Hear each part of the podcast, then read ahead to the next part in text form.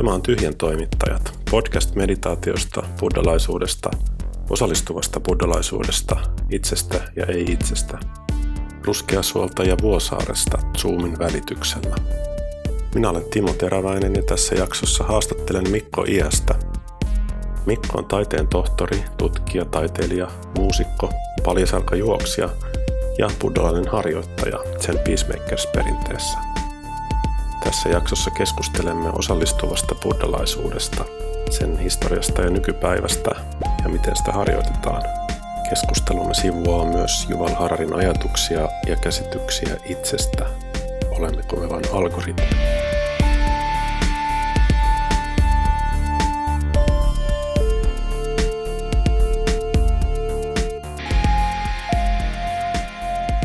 Moi Mikko. Terve, kiitos kutsusta.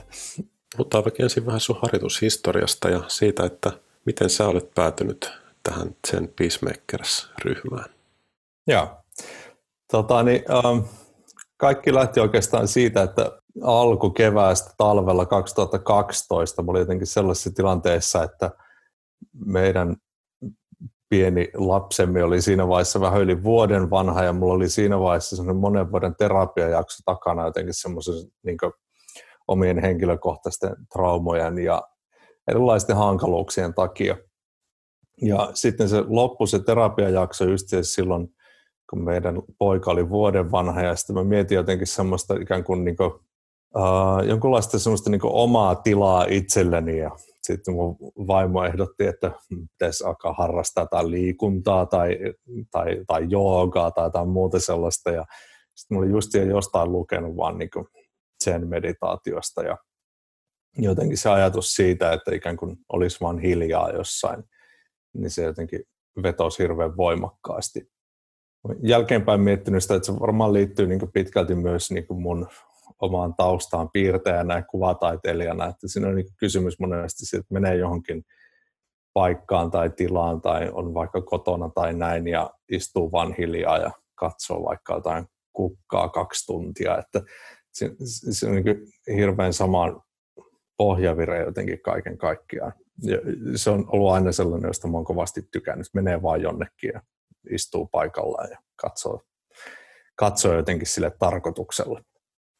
Ja se jotenkin tuntui heti saman tien jotenkin jollain tavalla sellaiselta sykähdyttävältä se kokemus, kun menin tuonne Helsingin Zen Centerille se ensimmäisen kerran jotenkin semmoiseen täysin avoimeen ja kaikista rituaaleista riisuttuun meditaatioon ja mulle sanottiin vaan, että istut siinä ristiistunnossa ja katsot tuohon seinään ja lasket hengitystä. Ja se jotenkin niin heti ensimmäisellä kerralla se jotenkin niin avasi semmoisen portin jonnekin sellaiseen, että mä mietin sitä, että, että mä olin ikään kuin ollut hirveän keskittynyt jotenkin sellaiseen niin ulkoisen identiteetin rakentamiseen ja sitten siinä niin istuessa ehkä niin tajus sen, että semmoista niin ulkoista identiteettiä tai niin kiinteitä minä ei ole niin ehkä niin edes olemassa. Ja, ja kiinnostavaa kyllä, että se mikä sitä on paradoksaalista, kyllä se mikä sitä nousi, niin oli jotenkin se, että mä niin koen, että mä oon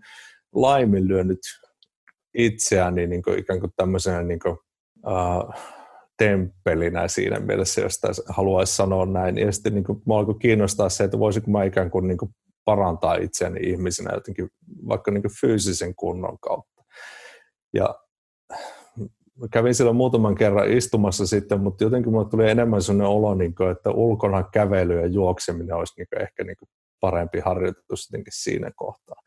Sitten mä aloin treenaamaan juoksua ja siinä kohtaa mun se väitöskirja käsit, tai niin alkoi suuntautumaan sellaiseen suuntaan, että se alkoi käsittelemään niin nimenomaan ihmisen varhaisevoluutiota ikään kuin juoksevana eläimenä ja, ja sitten sit juoksuharjoituksesta tuli ikään kuin semmoinen niin kuin mielenharjoitus. Mä niin aloin suhtautua siihen silleen, että mä menen ulos ja, ja on sen tunnin jotenkin niin yhtä luonnon kanssa. Mutta se niin kuin, ajatus sitä meditaatiosta ei niin hävinnyt mihinkään. Mä istuin edelleen itsekseni aina silloin tällöin, mutta jotenkin mä ajattelin, että se niin yksin luonnossa oleminen oli niin se, se mun harjoitus siinä vaiheessa. Sitten mun vaimo alkoi käymään vuonna 2015 sitten myös Helsingin Zen Centerillä ja sitten niin itse yritin luoda jonkunlaisen suhteen taas sen kanssa, mutta sen Helsingin Zen Centerin kanssa, mutta ehkä se niin sen tyyppinen harjoitus ei sitten kuitenkaan ollut ihan mua varten. Ja niihin samoihin aikoihin satuin sitten lukemaan tämmöisen Bernie Glassmanin ajatuksista semmoinen kuin Do and the Zen Master-kirja. Ja tota, niin se teki kovan vaikutuksen siinä mielessä, että joku ikään kuin oli ottanut ikään kuin tämän niin kuin bodhisattvan tien jotenkin semmoisella, niin kuin, ottanut sen ihan tosissaan, että, että, että jos me pyritään ikään kuin semmoiseen henkiseen, ää, miten se sanoisi, henkiseen kypsyyteen, niin mitä siitä sitten nousee? Että tavallaan voidaan ajatella, että bodhisattvanti on niin kaksi polkunen tai kaksihaarainen polku, jossa niin toinen on semmoinen niin ikään kuin itsensä henkinen kehitys ja sitten toinen on se, että mitä sillä sitten tehdään. Et se on se niin aktiivinen partikkelista harjoitusta. Ja, ja silloin siitä tavallaan sitä aktiivisesta osasta, jossa me ollaan vuorovaikutuksessa sitä maailman kanssa ja tehdään erilaisia asioita, niin siitä voi tulla henkinen harjoitus ihan yhtä lailla ja se voi tukea sitä henkistä harjoitusta. Ja sitten taas se henkinen harjoitus, niin se tukee taas sitä niin, kuin, niin sanottua aktivismia. Että ne kulkee ikään kuin käsi kädessä. Niin se on ehkä tämän niin osallistuvan buddhalaisuuden ytimessä. Tälleen alkuun. Joo, kyllä, kyllä. Joo, toi on tähän silleen jännä, että kun mä itse edustan tätä tavallinen mieli Zeniä ja, ja tota mun opettajan opettaja, tai oikeastaan opettajan opettajan opettaja taas oli Charlotte Joko Beck, mm-hmm. joka on samasta koulukunnasta kuin Bernie Glassman lähtöisin. Mm-hmm.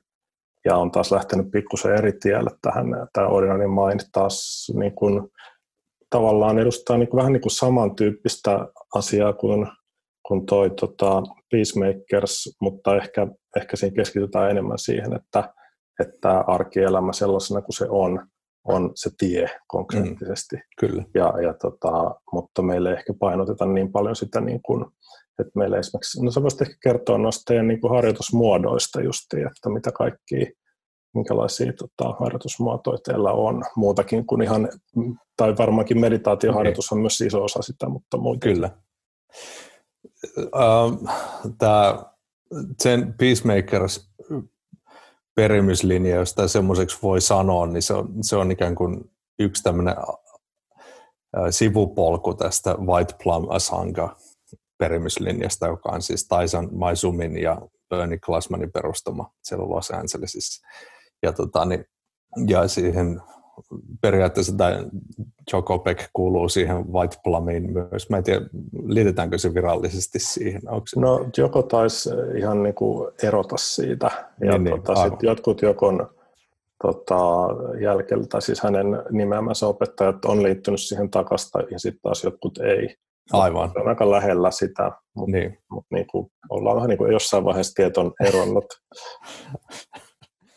Aivan, mutta White Plum, niin se on ikään kuin todella laajalle länsimaissa levinnyt perimyslinja, ja senkin sisällä on hirveästi erilaisuuksia.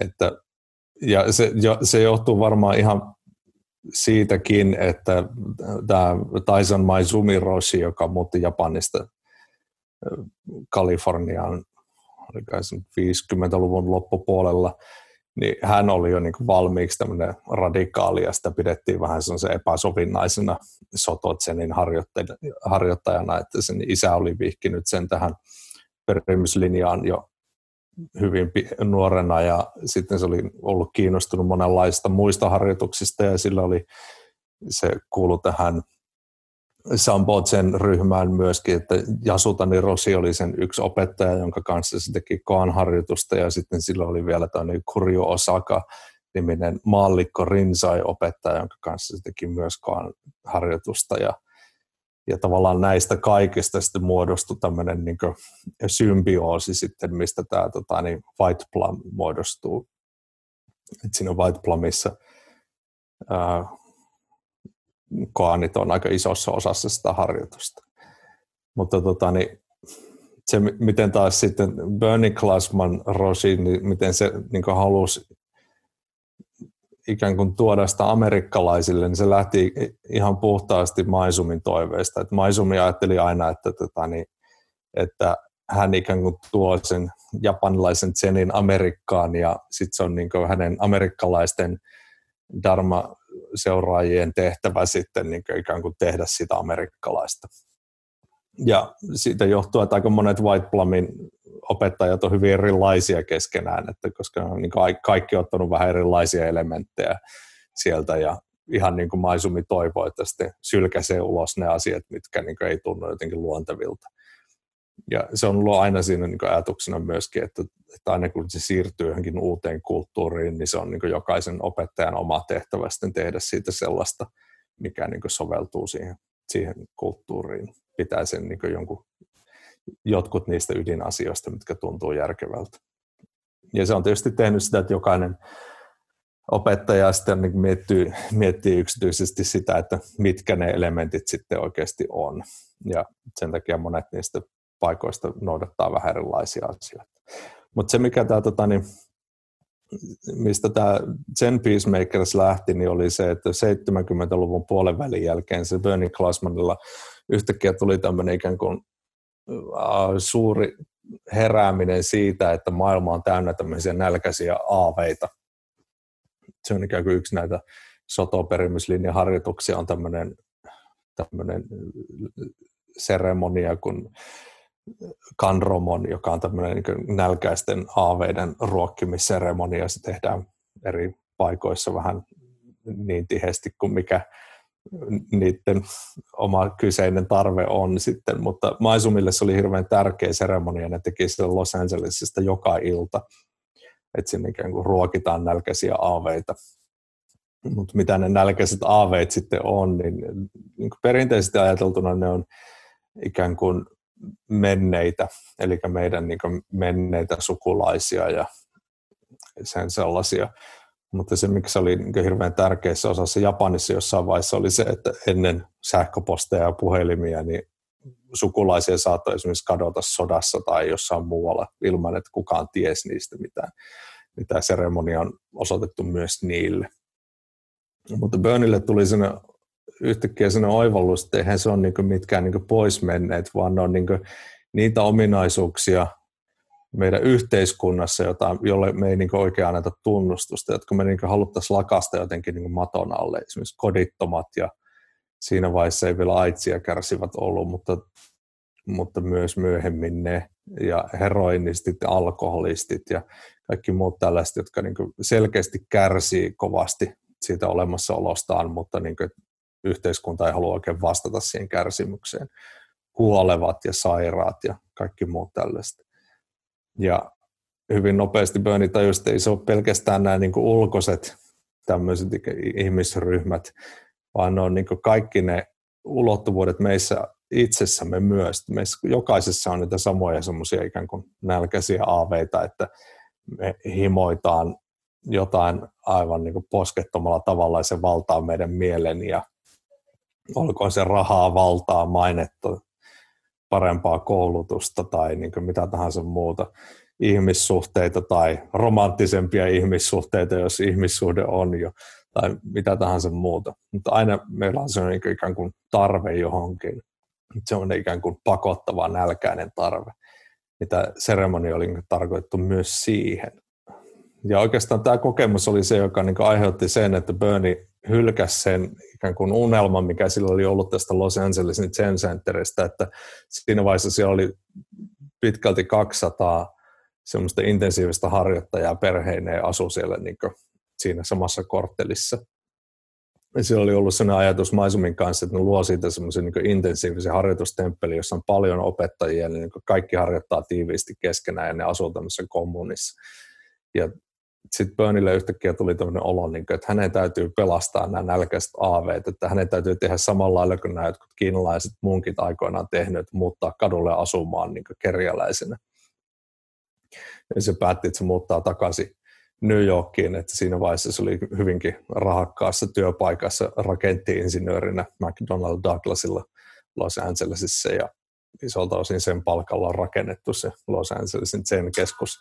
Ja sitten hän päätti muuttaa sitä pois New Yorkiin asumaan kadulle ja Maisumi raivostui siitä kovasti, että, että hän on sua harjoittanut Amerikassa ja Japanissa, että nyt sä et saa hylätä tätä kaikkea. Ja, ja tota, niin, sitten löytyi rahoittajia ja Burnille löytyi oma sen keskus New Yorkista erittäin vauraalla alueella. Ne, hänelle hankittiin semmoinen iso sen keskus sieltä, Greystone-niminen tämmöinen iso kartano, jossa, johon sitten perustettiin tänne New York Zen Community.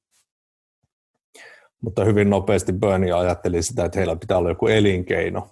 Ja samalla lailla kuin San Franciscon Zen Center on tehnyt tota, niin, leipomon kautta rahaa sille niiden Zen keskukselle ja ylläpitänyt sitä Zen Centerin toimintaa, niin, niin Bernie ajatteli, että ne tekisi kanssa leipomon. Mutta sen sijaan, että se olisi ollut leipomo, joka vaan niin rahoittaa sitä Zen keskusta, niin se ajatteli, että se leipomo itsessään olisi se sen keskus.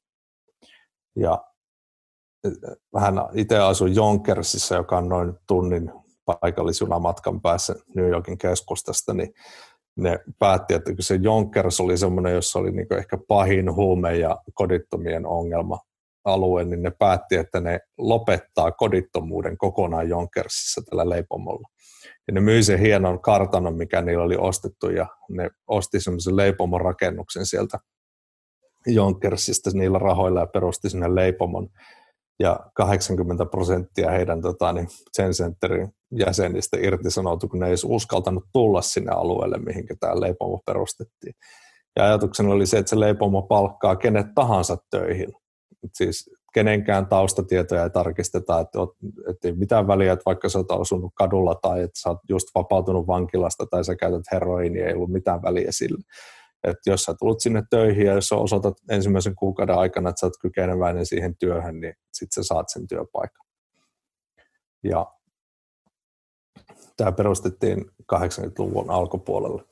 Ja hyvin pian alkoi näyttää sitten siltä, että tietysti ihmiset, kun ne tulee ensimmäisenä suoraan kadulta, niin ne ei esimerkiksi välttämättä osaa käyttää leivontamittoja ja tällaisia, että niiden piti niin perus työntekotaitoja opettaa niille. Ja sitten ihmisille ei välttämättä ollut asuntoja, ne oli hirveä tarve siitä, että niille pitäisi työntekijöille hankkia asunnot myöskin. Ja joillakin oli lapsia, että niiden piti hankkia päivähoito niille lapsille ja jotkut oli sairaita, ja AIDS tuli kuvioihin monesti, hyvin nopeasti kanssa ja sitten siinä vaiheessa tuli tarvetta jo perustaa oma AIDS klinikka sinne ja että kaikki nämä aina rakennettiin että, että, ja ne hankki aina niin rahoituksen näille projekteille, ja, mutta toisin kuin yleensä tämmöisissä projekteissa, joissa niin osa, osavaltio antaa rahoituksen esimerkiksi jonkun niin asuntolan rakentamiseen, että sitten palkataan urakoitsija, joka tekee sen, niin ne teki aina näin, että ne palkkas vaan yhden henkilön, joka valmensi nämä kodittomat itse rakentamaan ja kunnostamaan nämä rakennukset, että, että ne aina itse teki sen, että mitä niille sitten syntyi. Ja tämä leipomo toimii edelleen, että nykyään se on hyvin tuottelias leipomo, että ne tekee nämä brownie-palat Ben Jerry's jäätelöön, että se on suurin asiakas, mutta nyt brownies myydään ihan muihinkin käyttöihin pääasiassa sen New Yorkin seudulla. Ja edelleen se toimii samalla periaatteella, mutta tota, niin tietenkään ne ei voi ihan kaikkia ottaa töihin, ketkä sinne tulee hakemaan, mutta se mitä ne on tehnyt, niin on se, että niillä on tämmöinen niin kuin, uh, työvalmiuskoulutus siellä, että jos joku haluaa työpaikan, niin se laitetaan tämmöiseen koulutukseen, jonka he tarjoaa, ja sitten ne katsoo, että jos sillä alueella on jotain muita työpaikkoja, jotka tarvitsevat työntekijöitä, niin sitten pystyy ohjaamaan niitä eteenpäin pankkeihin, mihinkä tahansa. Ja sitten on tullut ikään kuin tämmöinen liiketalouden malli, jota opetetaan myös amerikkalaisissa yliopistoissa ikään kuin siitä, että miten tänne open hiring-järjestelmä voisi toimia. Ja tota, niin 90-luvun alkupuolella Burnille tuli sellainen ikään kuin oivallus, että, että tämän tyyppisiä hankkeita on ikään kuin muillakin, että, että monet tekee tämmöistä ikään kuin, niin kuin sitä sanotaan social entrepreneurship, eli tämmöistä niin sosiaalista yrittämistä. Eli rakennetaanko tänne yritys, jonka tarkoitus on tehdä hyvää. Ben Jerry's on vähän vastaavanlainen. Ja sitten on monia tämmöisiä aktivisteja, jotka niin järjestää erilaisia niin kuin projekteja ja niillä on jonkunlainen henkinen harjoitus, johon ne ikään kuin maaduttaa sen toimintansa. Ja Burnille tuli ajatus, että ehkä tämän tyyppiset ihmiset tarvitsisi jonkunlaisen ikään kuin, niin kuin en välttämättä harjoitusmenetelmää, mutta jonkunlaisen tämmöisen niin henkisen kodin, ja sitten se ajatteli tätä niin Greystonein ympärille, mikä heillä tämän leipomon nimi oli, niin että sen ympärille voisi perustaa jonkun tämmöisen ikään kuin niin sanottu perimyslinja, mutta kuitenkin tämmöisen henkisen kodin ikään kuin aktivisteille. Ja siitä syntyy Zen Peacemakers. Okei. Hmm. Toi on tota, ja tämä tapahtuu milloin? 90-luvulla New Yorkissa. 90-luvulla, joo. joo. Joo, aika monen story.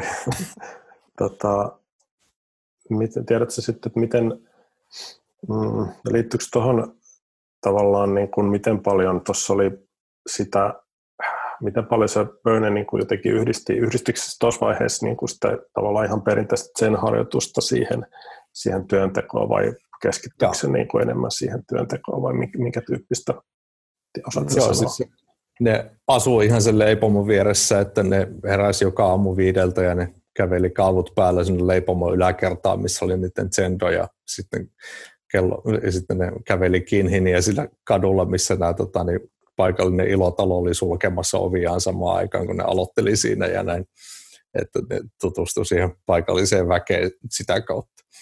Ja seitsemältä sitten ne avasi leipomo-ovet ja kaikki, ketkä halusivat tulla aamulla istumaan, niin oli tietysti tervetulleita näin, mutta alkuun se toimi näin, mutta tota, niin, äh, hyvin nopeasti se ikään kuin sen osa ikään kuin hävisi siitä, koska Bernie huomasi sen, että, että kun sen tarkoitus oli ikään kuin opettaa ihmisille, jotka tulee sinne töihin, elämän yhteenkietoutuneisuutta. Ja se huomasi sen, että kun nämä työntekijät oli ryhmitetty semmoisiin niin pieniin noin kymmenen hengen tiimeihin, että aina kun uusi tyyppi tuli sinne töihin, niin se sai yhden kuukauden aikaa uida sisään siihen tiimiin. Ja, ja tota, niin sen tiimin palkkaus oli sidottu niiden tulokseen. Tietysti kaikkeen tarkoitus oli saada mahdollisimman paljon leivonnaisia tehtyä kuukauden aikana ja sitten niin kuin, että jos sillä uusi tyyppi oli jotenkin laiska tai ei tullut töihin, niin se oli heiltä pois. Niin se huomasi, että itse asiassa nämä ihmiset oppi elämän yhteenkietoutuneisuudesta sillä lailla, että ne ui siihen tiimiin mukaan, niin sitten niistä, siitä niin kuin tiimistä tulee sellainen pieni perhe. Ja sitten se huomasi, että itse asiassa tämä tota, niin, niin sanottu Buddha-perhe-ajatus näistä niin viidestä mandalan energiasta, jotka on, jos nyt muistan oikein, Buddha eli henkinen harjoitus, mutta sitten siinä on koulutus, perhesuhteet, sosiaalinen aktivismi ja elinkeino. Nämä viisi tämmöistä haaraa. Ja tota, niin, tämän, tämmöisen, tämän varsinkin Tibetin buddhalaisuudessa on niin isona osana, mutta myöskin tässä tota, niin Shinkon buddhalaisuudessa Japanissa.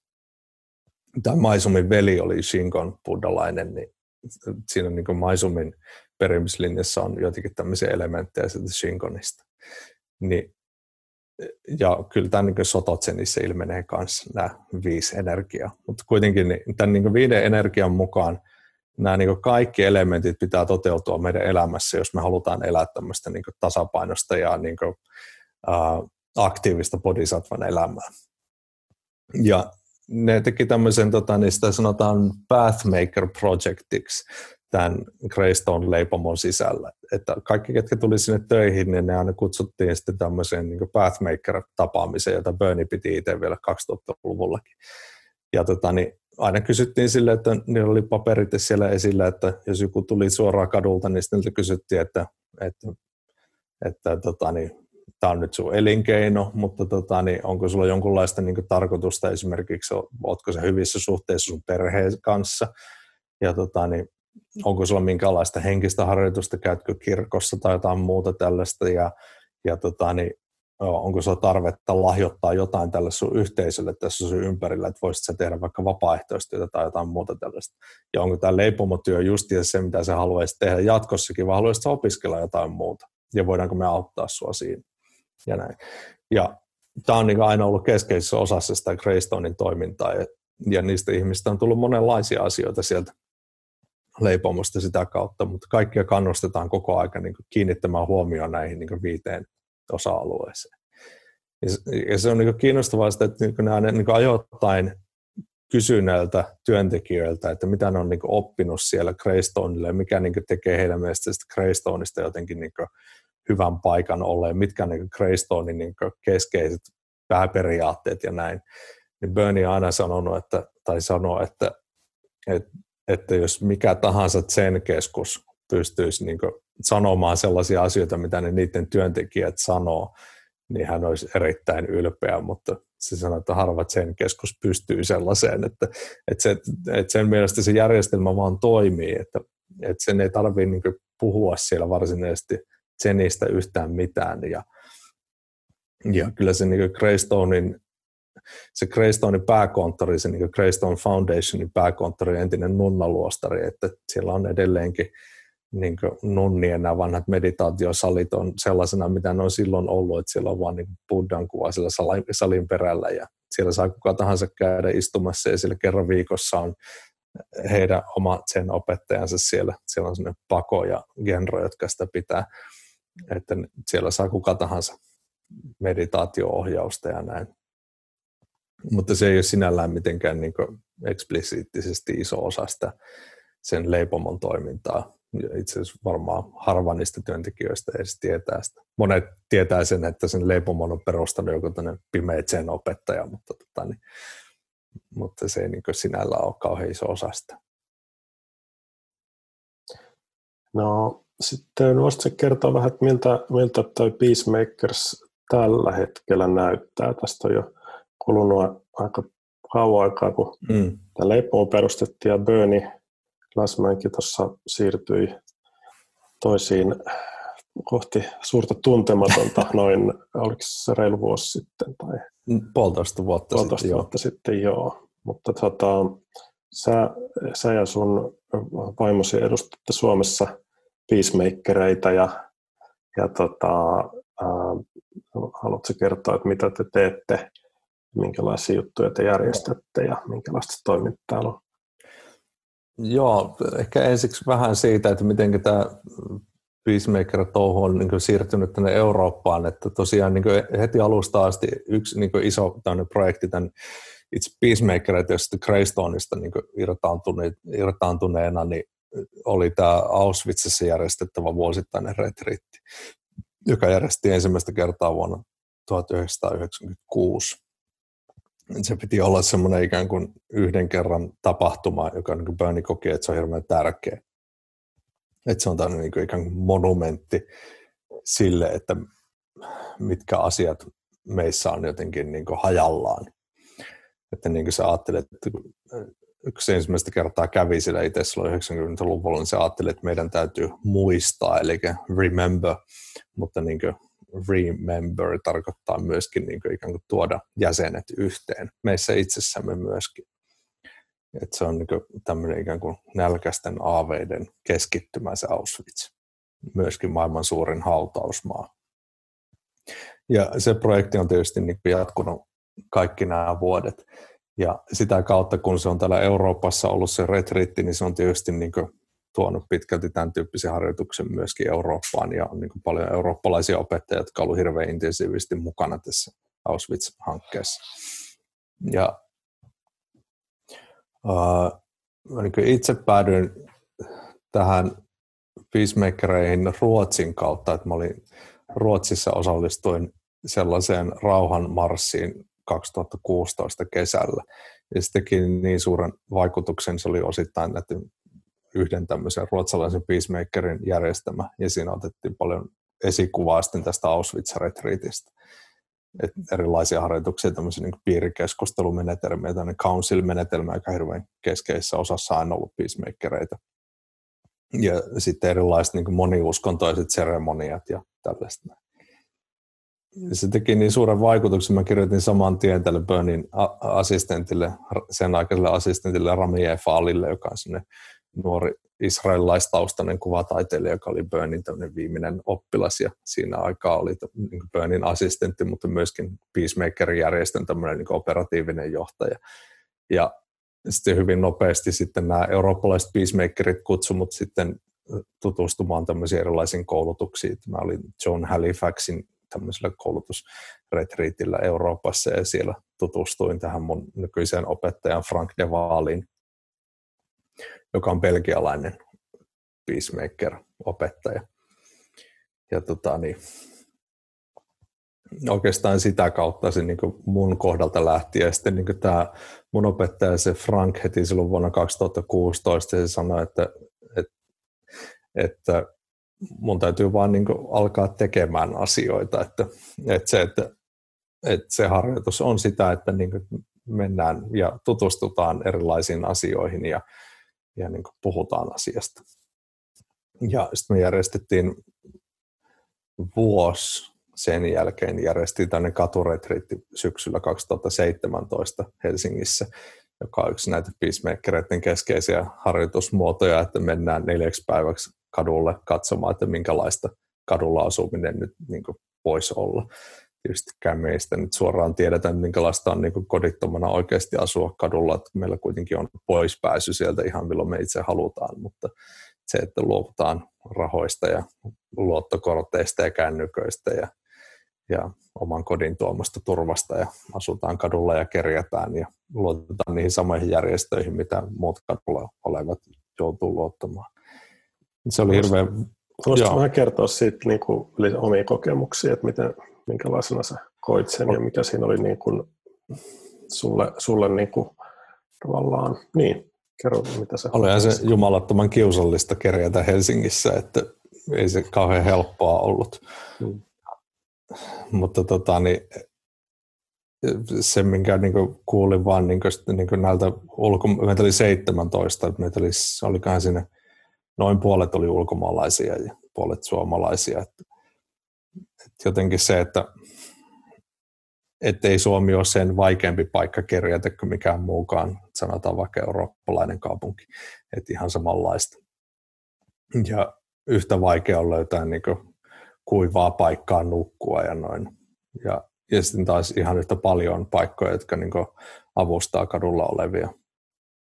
Että niin kuin, nälkä meillä ei ollut koskaan ihan tarpeeksi saatiin rahaa sitä varten, että saatiin ruokaa ostettua ja semmoiset paikat, jotka tarjoilee halvalla tai ilmaiseksi ruokaa kadulla oleville, niin oli ihan innoissaan siitä, mitä me tehtiin. Että tietysti siihen retrittiin kuuluu se, että mun tehtävä oli etukäteen käydä haastattelemassa kaikkia näitä järjestöjä, jotka kadulla eläviä avustaa ja jutella niiden kanssa asiasta ja siitä, että onko se niin ihan ok, että jos me tullaan sinne kanssa, koska nämä paikat on kuitenkin avoimia ihan kaikille.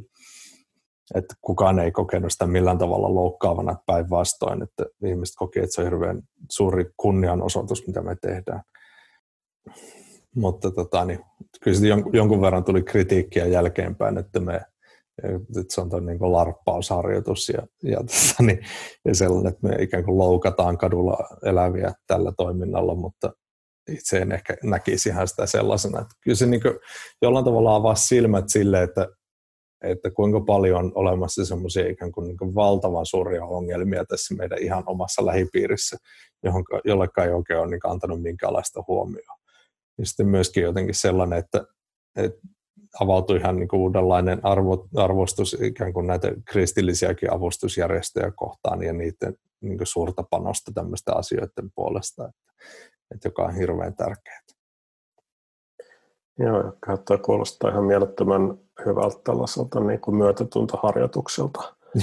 että, että, tota, ja se, että joutuu, joutuu tuommoisen tilanteeseen, mihin ei niin varmaan vapaaehtoisesti niin. kuitenkaan koskaan menisi ja joutuu sitä kautta näkemään, että minkälaista elämää kuitenkin tosi monet ihmiset joutuu elämään ilman, niin. ilman sitä vapaaehtoisuutta. Ja saa siihen jonkun kosketuksen, niin tässä on niin kuin todella, kuulostaa, en ole itse tuota kokenut, mutta kuulostaa todella niin kuin voimakkaalta harjoitukselta. Kyllä. kyllä.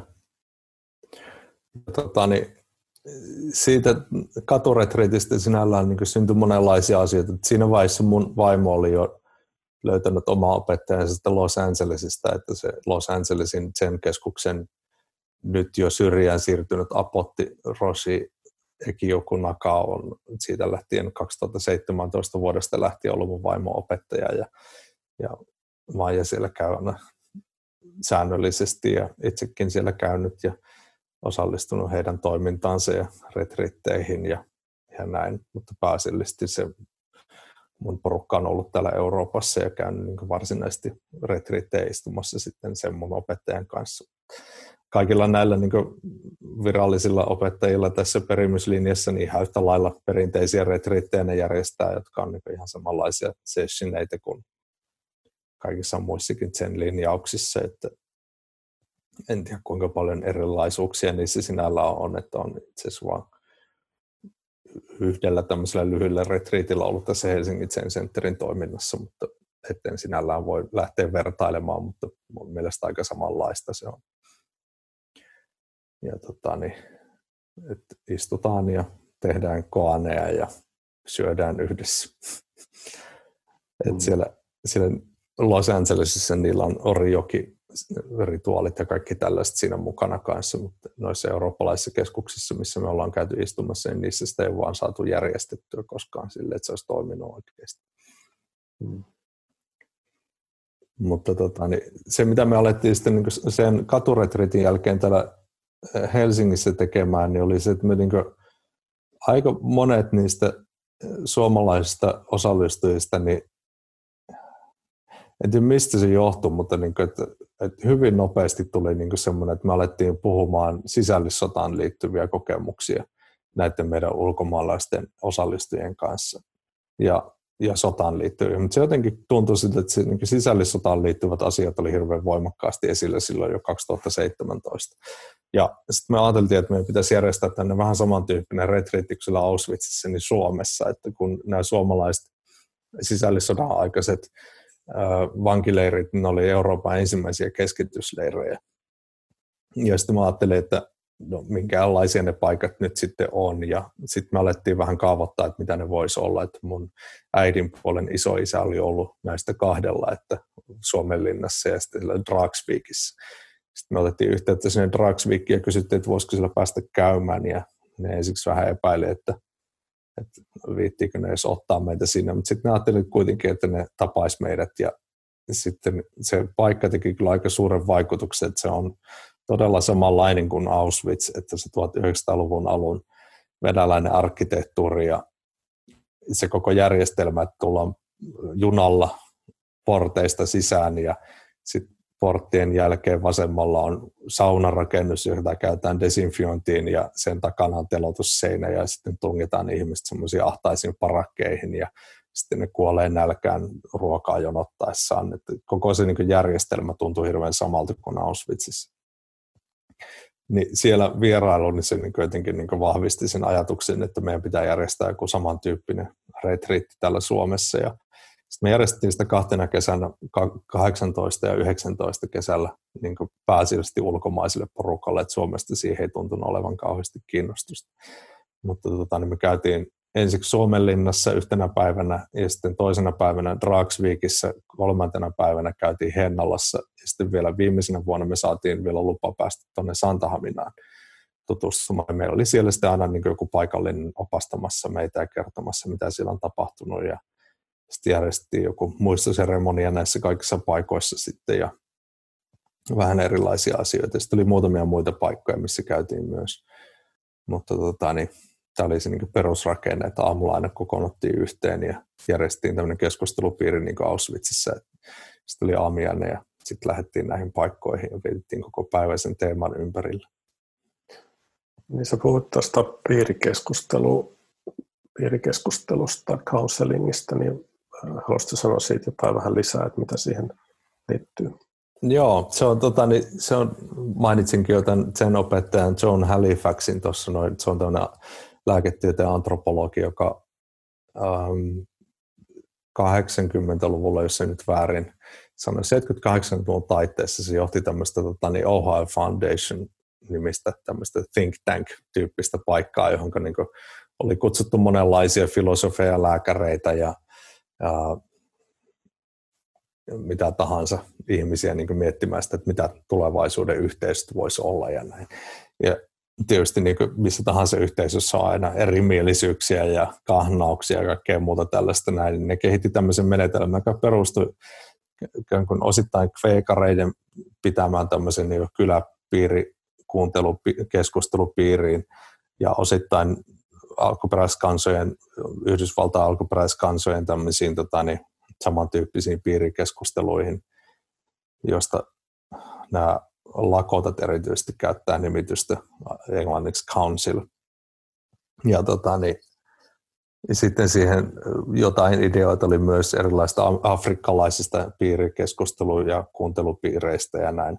Mutta se periaate on se, että, että joku ikään kuin fasilitoi sen piirin, että ei ole niin johtajaa siinä, että kaikki on tasa-arvoisia ja, ja puhutaan suoraan sydämestä sitä, että mikä just siinä hetkessä tuntuu.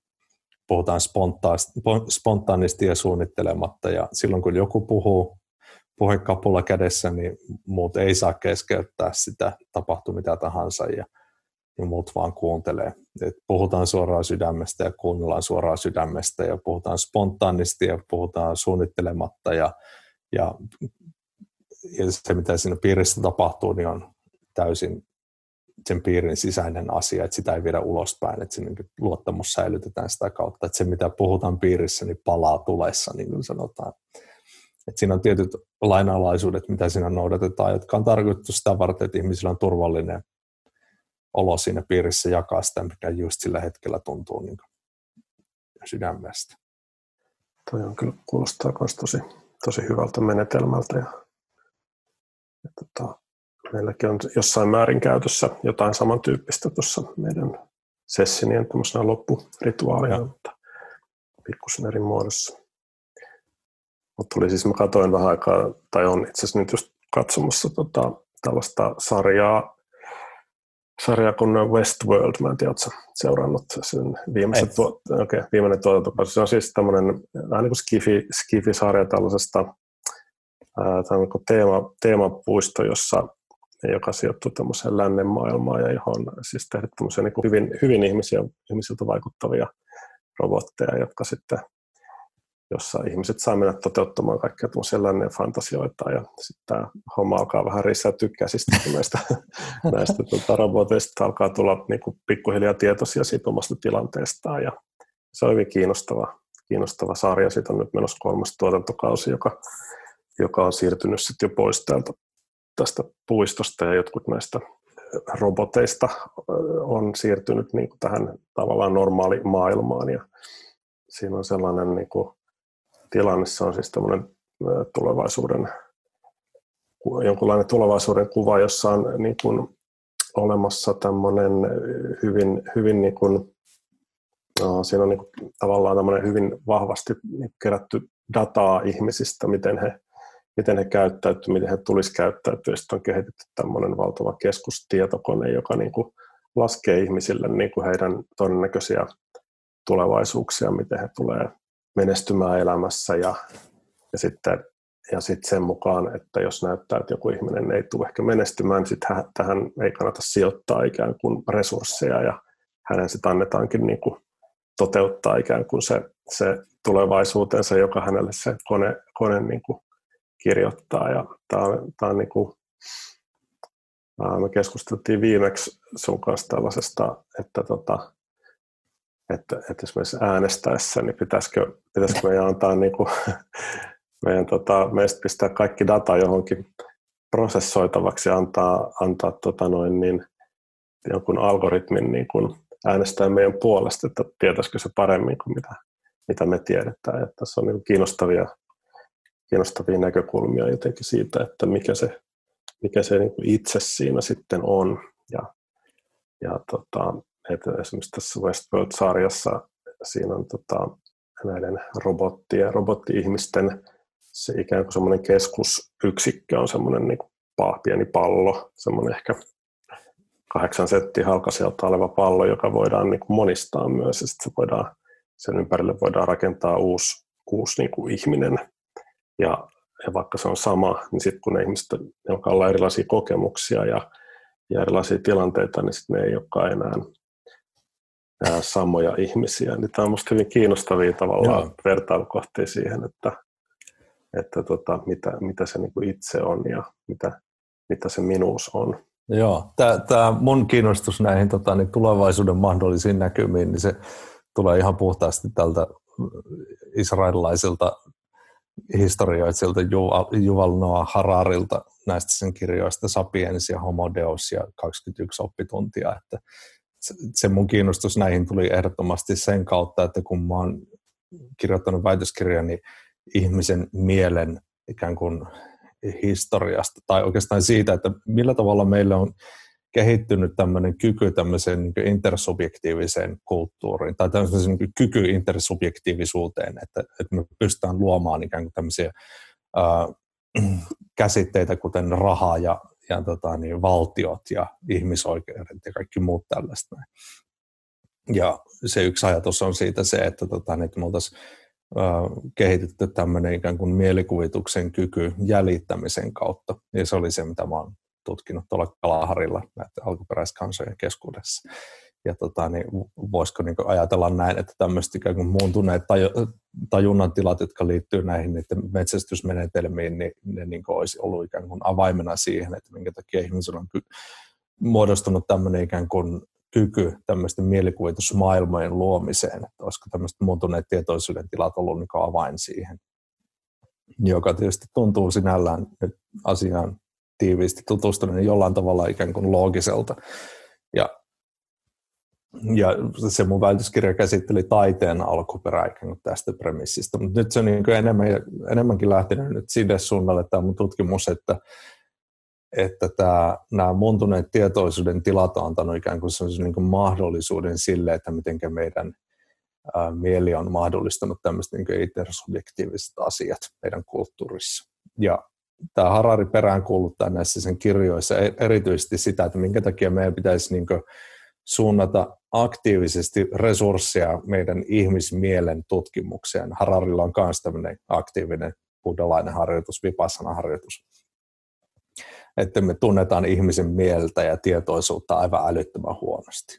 Ja se, että se perinteinen lähtökohta on se, että tota, niin, tietoisuus on synnyttänyt älyä, joka on ollut valuuttaa tässä meidän modernissa kulttuurissa ja niin kuin aina, että, että se niin kuin meidän älykkyytemme on ikään kuin ylilyönyt kaikki muut koneet, että roboteilla on pystytty korvaamaan sellaiset työt, mihinkä niin ihmisvoimat ei ole vaan niin ollut järkeviä käyttää, että, että monotoninen työ tehtaissa ei välttämättä ole kauhean järkevää ihmisillä, että se kannattaa korvata roboteilla ja näin. Mutta se, että on ollut se ajatus, että ihmisen tietoisuus luo sen älykkyyden, mutta nyt kun keinoäly on, tai tekoäly on nyt tutkittu nyt eteenpäin, niin on huomattu se, että ehkä tietoisuutta ei sinällään tarvita sen älykkyyden luomiseen. Niin se, että tämmöiset erilaiset algoritmit, joita joiden kanssa me ollaan jo nykyään koko aika tekemisissä, niin on huomattu, että ne itse asiassa niin pystyy muokkaamaan meidän tietoisuutta hirveän herkästi ilman, että me itse niin huomataan edes sitä. Ja nyt on huomattu jo niin isoja poliittisia muutoksia, jotka liittyy näihin algoritmeihin, niin tämä englantilaisten Brexit-referendum on yksi hyvä esimerkki, missä tämä Cambridge Analytica-firma oli tekemisissä ja sitten Trumpin voitto mahdollisesti Yhdysvaltain vaaleissa, niin se, että nämä Cambridge Analytican käyttämät ja tämmöiset Facebook-algoritmit, joilla pystyttiin jallittamaan näitä tämmöisiä harmaita äänestäjiä, jotka ei sinällä ollut ehkä vielä päättäneet sitä ääntä, niin ne pystyttiin keikauttamaan heidän omalle puolelleen sen takia, kun ne pystyttiin suoraan pinpointtaamaan ne ihmiset, että missä ne asuu ja mitkä niiden pelot on, ja pystyttiin suoraan puhuttelemaan niitä sitten oikealla keinoilla. Että se, että ollaan huomattu, että loppujen lopuksi tämmöiset niin Facebookin tyyppiset algoritmit, niin ne alkaa tuntemaan meidät paremmin kuin me itse tunnetaan.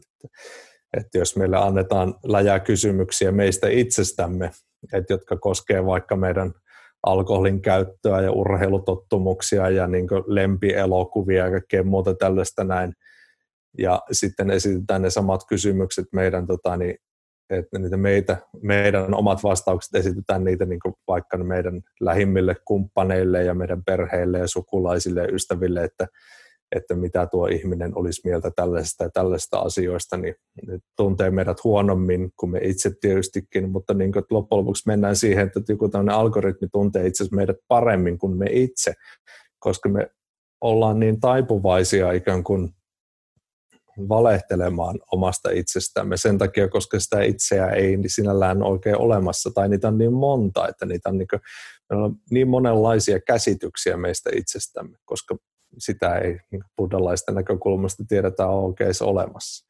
Että Harari määrittää, että meillä on niin kuin kaksi erilaista kiinnittää tämmöistä niin ikään kuin määritelmää itsestä, jotka määrää meidän toimintaa. On tämmöinen narratiivinen itse ja sitten on tämmöinen kokemuksellinen itse. Että se narratiivinen itse rakentaa tai minä kuvaan, niin se rakentaa tämmöisen ikään kuin hienon tarinan meistä, joka perustuu meidän elämän kokemuksiin, joihinkin elokuviin, joita me ollaan nähty muutamaan hyvän kirjaan, niin johonkin niin laulun sanotuksiin tai runoihin ja muiden käsitykseen meistä itsestämme tai valokuviin meistä itsestämme. Ja se niin rakentaa semmoisen ikään kuin tarinan. Ja me sitten yritetään ikään kuin ruokkia sitä tarinaa elämällä sen tarinan mukaan, että tehdään suuria uuden vuoden lupauksia ja kaikkea muuta tällaista ja yritetään elää niiden mukaan. Ne ostetaan kortti kuntosalille ja, ja näin päin pois ja tehdään tämmöisiä isoja lupauksia. Päätetään kirjoittaa kirja. Mutta sitten kun se hetki tulee, että meidän pitäisi kirjoittaa se kirja tai mennä sinne kuntosalille tai kokemukselle, niin itse astuu peliin ja sen paljon mieluummin katsoisi sohvalla Netflixiä tai jotain muuta tällaista. Että se ei niin haluakaan osallistua siihen toimintaan. Niin voidaan ajatella, että nämä on niin kaksi ihan eri tyyppiä, jotka meissä asuu. Ja, tota, niin, ja se on varmaan yksi syy, minkä takia tällaiset niin kuin, ää, tällainen, niin kuin ainakin itseäni kiinnostaa ja monta, monia muitakin kiinnostaa tällainen skifi, jossa on niin kuin, jos ollaan tavallaan kuljetaan sillä rajalla, että mikä on, mikä, on niin kuin, mikä erottaa ihmisen ja mikä, on, mikä olisi sitten mm. niin kuin Android ja miten paljon Joo. me ollaan ohjelmoituja tekemään Joo. asioita Kyllä. ja sitten mikä toisaalta taas, että mikä meissä sitten on se, se että onko sellaista niin kuin minä tai voidaanko puhua ei-itsestä, joka mm. ei ikään kuin ole ohjelmoitu, että joka on ehkä juuri Kyllä. se, enemmänkin se kokemuksellinen niin. puoli meissä. Kyllä. Moni meditaatioharjoitushan pyrkii justiin Aivan. siihen, että me tultaisiin niin kuin tietoisemmaksi ja tietoisemmaksi siitä narratiivista, mitä me koko ajan Kyllä, aivan. itsellemme. Kyllä, ja siitä, että miten jotkut, että jos ajatellaan näin, että, että meidän pitäisi ikään kuin luottaa itseemme tai luottaa omiin tunteisiin, mutta se, että niin kuin buddhalaiset niin kuin hyvin nopeasti tietää, että kaikki tunteet ja kaikki ajatukset on ohi meneviä joka tapauksessa, että niihin kannata luottaa ollenkaan. et, että se, että um, ihminen on hirveän huono tulkitsemaan itseensä. Et, et, mä olen niin huomannut sen juoksemisesta, että mulla oli pitkään sellainen käsitys, että, niin kuin, että niin kuin mä osaan hyvin kuunnella itseäni, kunnes mä niin kuin käytin ensimmäistä kertaa sykemittaria – ja huomasin sen, että mun syke on ihan mitä sattuu että, ja huomattavasti korkeampi, mitä mä olisin voinut kuvitella. Ja sitten kun alkoi harjoittelemaan sen sykemittarin kanssa, niin nykyään se tuntui ihan absurdilta tavallaan olla luottamatta siihen sykemittariin. Että mä annan ihan mielellään toimin tavallaan sille sykemittarille semmoisissa asioissa. Ja se, että tähän asti, niin kuin Harari sanoi, tähän asti maailman parhaita algoritmeja on ollut ihmisten tunteet, koska ne säätelee meidän päätöksenkykyä ja näin. Mutta ne tunteet ei ole mitään muuta kuin algoritmeja. Että se, että jos me nähdään käärme, niin me säikähdetään sitä ja lähdetään juoksemaan, niin se on ikään kuin algoritmi, jotka on toiminnassa. Ja ihan samalla lailla kuin kahviautomaatti, johon me painetaan tietyt komennot, niin se kahviautomaatti toimittaa sen toiminnan, niin meidän tunteet toimii aika lailla samalla lailla. Ja se, että, niin kuin, onko meillä vapaata tahtoa siinä mielessä edes ollenkaan, että vai ohjaako tavallaan tietyt geneettiset perimät ja, ja kulttuurilliset toiminnan tavat meidän toimintaa ja ajattelua, meidän tunteita ja päätöksentekoa niin voimakkaasti joka tapauksessa, että, niin kuin, että niin kuin, Hararilla on hieno esimerkki tästä, että, että esimerkiksi että me esimerkiksi vihattaisiin jotain oikeistopolitiikkoa vaikka niin sydämemme pohjasta neljä vuotta, kun se on vallassa ja joka kerta, kun se sanoo jotain, niin me, meidän verenpaine kohoaa ja syke nousee ja hiki nousee pintaan ja kaikkea muuta tällaista. Ja sitten sinä yhtenä päivänä, kun ne vaalit tulee ja me halutaan äänestää se pois vallasta, niin sitten me herätään aamulla kipeänä ja meillä on sellainen olo, että me halutaan vain turvallisuutta tähän maailmaan ja sitten me yhtäkkiä äänestetään se takaisin valtaan.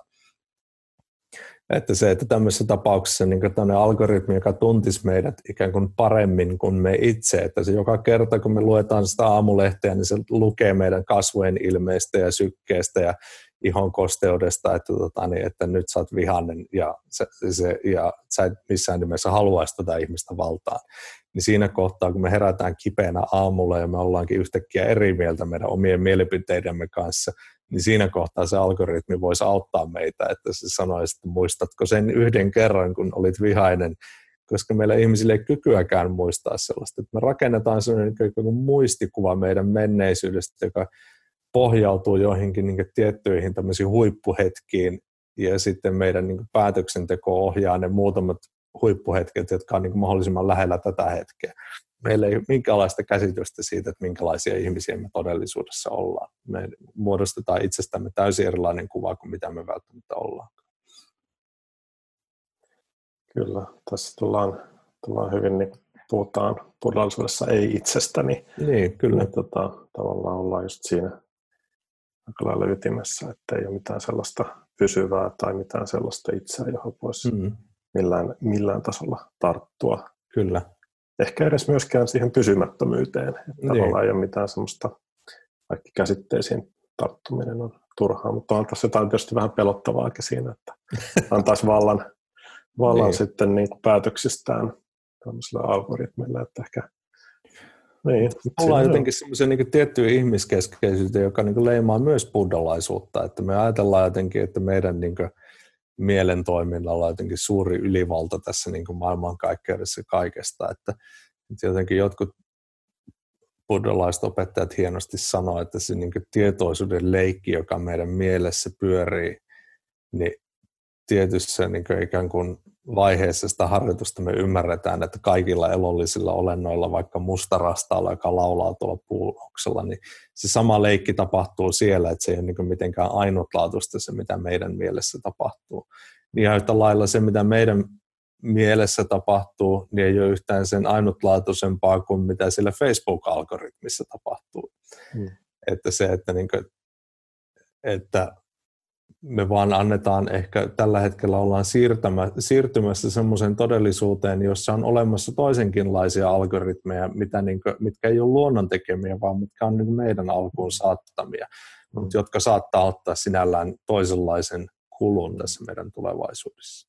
Mm.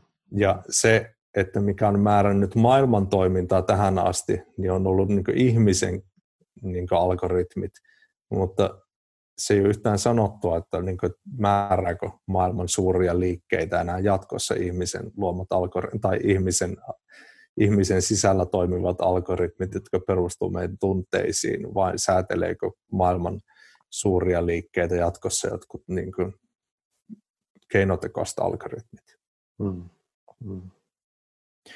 Ja siinä tullaan sitten tietysti niin kuin kysymyksen vallasta, että, että kenenkä käsiin se valta tulee. Että, että se on niin monta suurta liikettä, jotka tällä hetkellä on niin liikkeellä. Että tietysti tämä koronavirusepidemia saattaa ikään kuin mahdollistaa ihmisten seurannan ikään kuin toisella lailla, joka saattaa jossain tapauksissa niin siirtyä niin myöskin jotenkin hämärin, hämärille vesille. Tai se, että niin tässä on niin monta asiaa, jotka saattaa ikään kuin kytkeytyä päälle tässä niin tämmöisessä dystooppisessa tulevaisuuden kuvassa just tämän koronapandemian takia. Hmm. Jos se, ei, me ollaan, me ollaan niin. yhtäkkiä tosi paljon netissä ja meistä kerätään Joo. ehkä mm. tietoa, mitä me ei tiedetä, niin. kerätäänkö vai ei. Ja, niin, hmm. ja se, että, niin kuin, että mahdollistetaanko jotain seurantamenetelmiä nyt, jotka saattaa tulevaisuudessa kostautua ikään kuin meille kaikille, että sitä ei, sitä ei voida tietää. Ja tota, niin, mutta eletään niin selkeästi sellaista ajanjaksoa, jossa on niin monta sellaista niin suurta murrosta, jotka tulee määrittää meidän tulevaisuutta. Ilmastonmuutos on varmastikin se suurin, suurimpia näistä, joka tulee aiheuttamaan erilaista liikehdintää tietysti niin ilmastopakolaisuuden takia, mutta myöskin niin ruokavarannossa, että, mahdollista, että onko niin ruoantuotanto mahdollista enää jatkossa näin suurelle määrälle. Ja, ja, ja tota, niin, jos merten ekosysteemit vaurioituu niin pahasti kuin nyt tällä hetkellä projektiot näyttää, niin esimerkiksi, että onko hapen tuotanto enää, niin enää samalla tasolla ja näin, ja, ja mitä ruoantuotannolle käy, että pystytäänkö me ylipäätään elämään tässä maailmassa. Mutta sitten on myöskin tämä niin informaatioteknologia, joka muuttuu koko aika, joka mahdollistaa tämmöistä algoritmit, ja sitten on myöskin niin erilainen biotekninen tämmöinen ikään kuin äh, ehostus, että on niin täysin mahdollista, että me ollaan yhtäkkiä luomassa tässä niin uudenlaista ihmisrotua, joka on hybridi ikään kuin siitä, mitä me ollaan nykyään ja mihin me ollaan menossa. Tietysti se on alkanut jo kauan sitten, että mullakin on silmälasit ja kuulolaite toisessa korvassa ja, ja yöllä käytän tota, niin sellaista hammas kiskoa, joka estää mua nukkumasta. Et me käytetään monenlaisia apuvälineitä meihin ja, ja syödään erilaisia lääkkeitä, joilla me stimuloidaan erilaisia ominaisuuksia meidän mielessä esimerkiksi ja näin. Ja, ja näin. Mutta se, että lääketeollisuus on siirtymässä pois semmoista niin aktiivista sairauden estosta kohti tämmöistä niin tuunaamista, että me pystytään niin paran, tekemään parempia versioita meistä itsestämme. Ja tähän asti, kun se on ollut kysymys sairaudenhoidosta, niin se on ollut ikään kuin tarpeellistakin, että se on niin kaikkien saatavilla. Mutta onko tämmöinen tuunaaminen sitten niin kaikkien saatavilla vai onko se sitten semmoinen osa-alue, joka jääkin vaan niin rikkaan pienen eliitin käsiin, jotka sitten saattaa olla myös se sama eliitti, jotka niin pystyy suojaamaan itsensä ilmastonmuutoksen aiheuttamilta uhilta, mutta myöskin tämän niin ohjaamaan myös näitä algoritmeja. Että, että ensimmäistä kertaa ihmiskunnan historiassa voi hyvinkin käydä näin, että semmoinen niin kuin, ikään kuin, mikä perinteisesti nähtiin tämmöisen niin sorrettuna työväenluokkana, niin siitä tulee en, erityisesti paljon suurempi, mutta se ei ole enää sorrettu työväenluokka, vaan se on niin täysin mitättömäksi tehty ihmismassa, jolla ei välttämättä enää ole töitä ollenkaan. Mm. Ja jolla ei minkäänlaista valtaa päättää edes asioista. Ja tämä on yksi sellainen asia, mitä mä olen nyt viime aikoina pyöritellyt mielessäni, että, että onko esimerkiksi tämmöistä niin vielä pari vuotta sitten näytti jotenkin tai vuosi sitten erityisesti näytti vielä semmoista niin suurelta tuulahdukselta, niin positiiviselta tuulahdukselta nämä niin Greta Thunbergin ja Extinction Rebellionin tämmöiset niin kuin massaliikkeet, että, jotka niin kuin, että tämmöisellä niin ajatuksella, että 3,5 prosenttia väestöstä, jos niin liittyy tämmöisen liikkeen taakse, niin sillä saadaan niin kuin kaapattua ikään kuin yleinen mielipide jonkun tämmöisen liikkeen taakse ja sitten saadaan niin iso poliittinen päätös tai tämmöinen poliittinen muutos aikaiseksi. Mutta se, että niin vaikuttaa siltä, että nämä niin luvut, jotka on rakennettu 1900-luvulla, niin ne ei välttämättä pidä enää paikkaansa, koska vielä 1900-luvulla oli tärkeää, että on suuret massat ihmisiä, jotka käy töissä, jotka kuluttaa, ketkä menee armeijaan, ketkä osallistuu sotaan ja kaikkea muuta tämmöistä. Niillä oli, niillä oli tärkeä osa yhteiskunnassa. Mutta se ei välttämättä totta enää tällä vuosituhannella että me ei välttämättä enää tarvita sellaista suurta massaa, jolla, jotka sitten voisi niin myös ohjata sitä yleistä päätöksentekoa. Että ne alkaa muuttua niin mitättömämmiksi. Ja siinä valossa tämmöiset niin isot massaliikkeet, niin se on niin pelottava ajatus, mutta niin kuin, että entäs jos onkin niin, että, tänne, että niin ajan hammas on purassut tuommoista liikettä jo niin pahasti, että se ei voi enää saavuttaa sitä tavoitettaan, koska se niin on muutettu mitättömäksi niin poliittisessa päätöksenteossa. Hmm. Se on kyllä pelottava ajatus.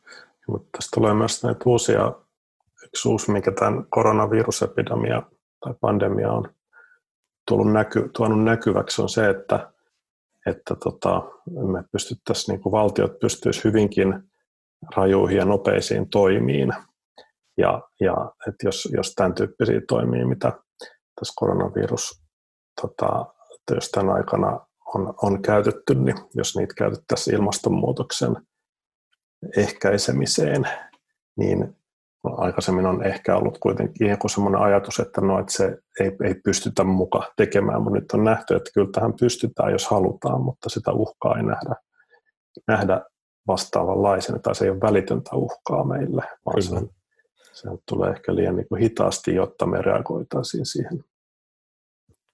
Kyllä, se on, se on täysin totta, mutta ihmiset pelkää jo nyt tätä niin kuin talouden kasvuun tapahtunutta suurta lovea ja tavallaan mä niin jaksasin uskoa, että talous kyllä nousee tästä näin.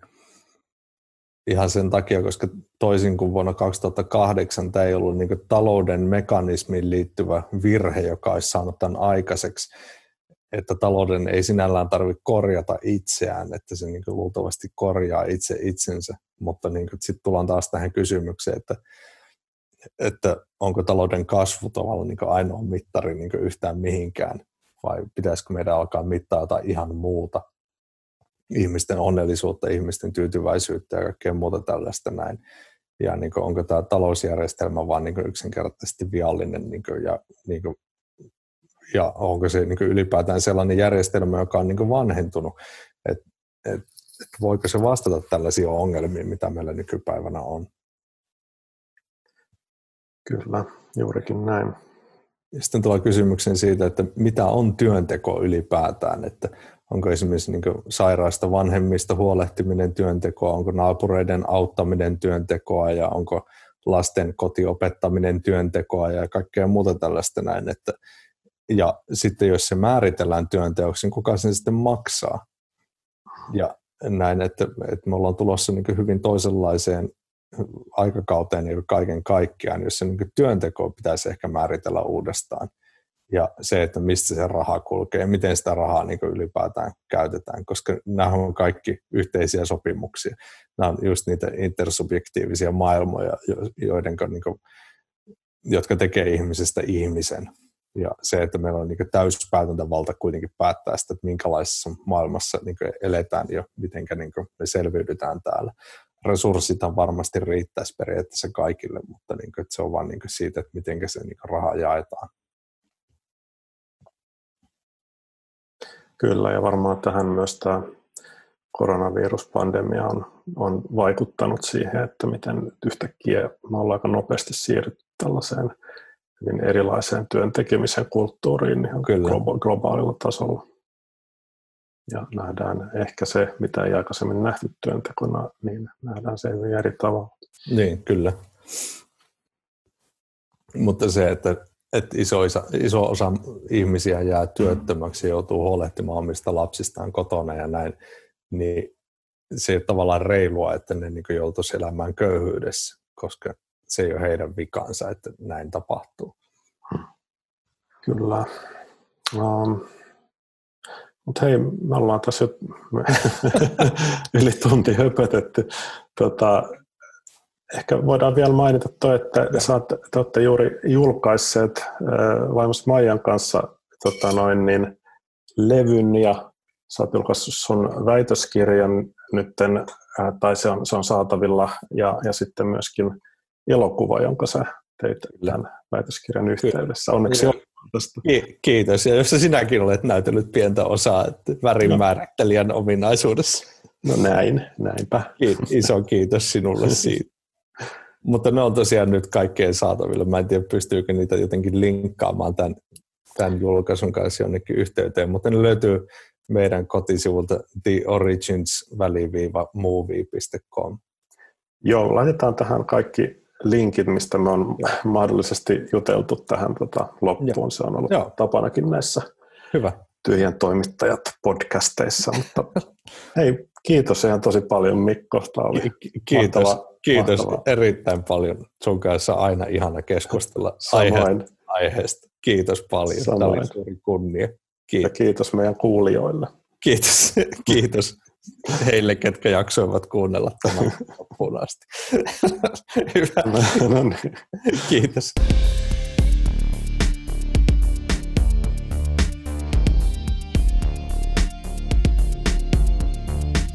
Tämä oli Tyhjän toimittajat. Voit löytää lisätietoa ja osallistua keskusteluun osoitteessa tyhjantoimittajat.fi.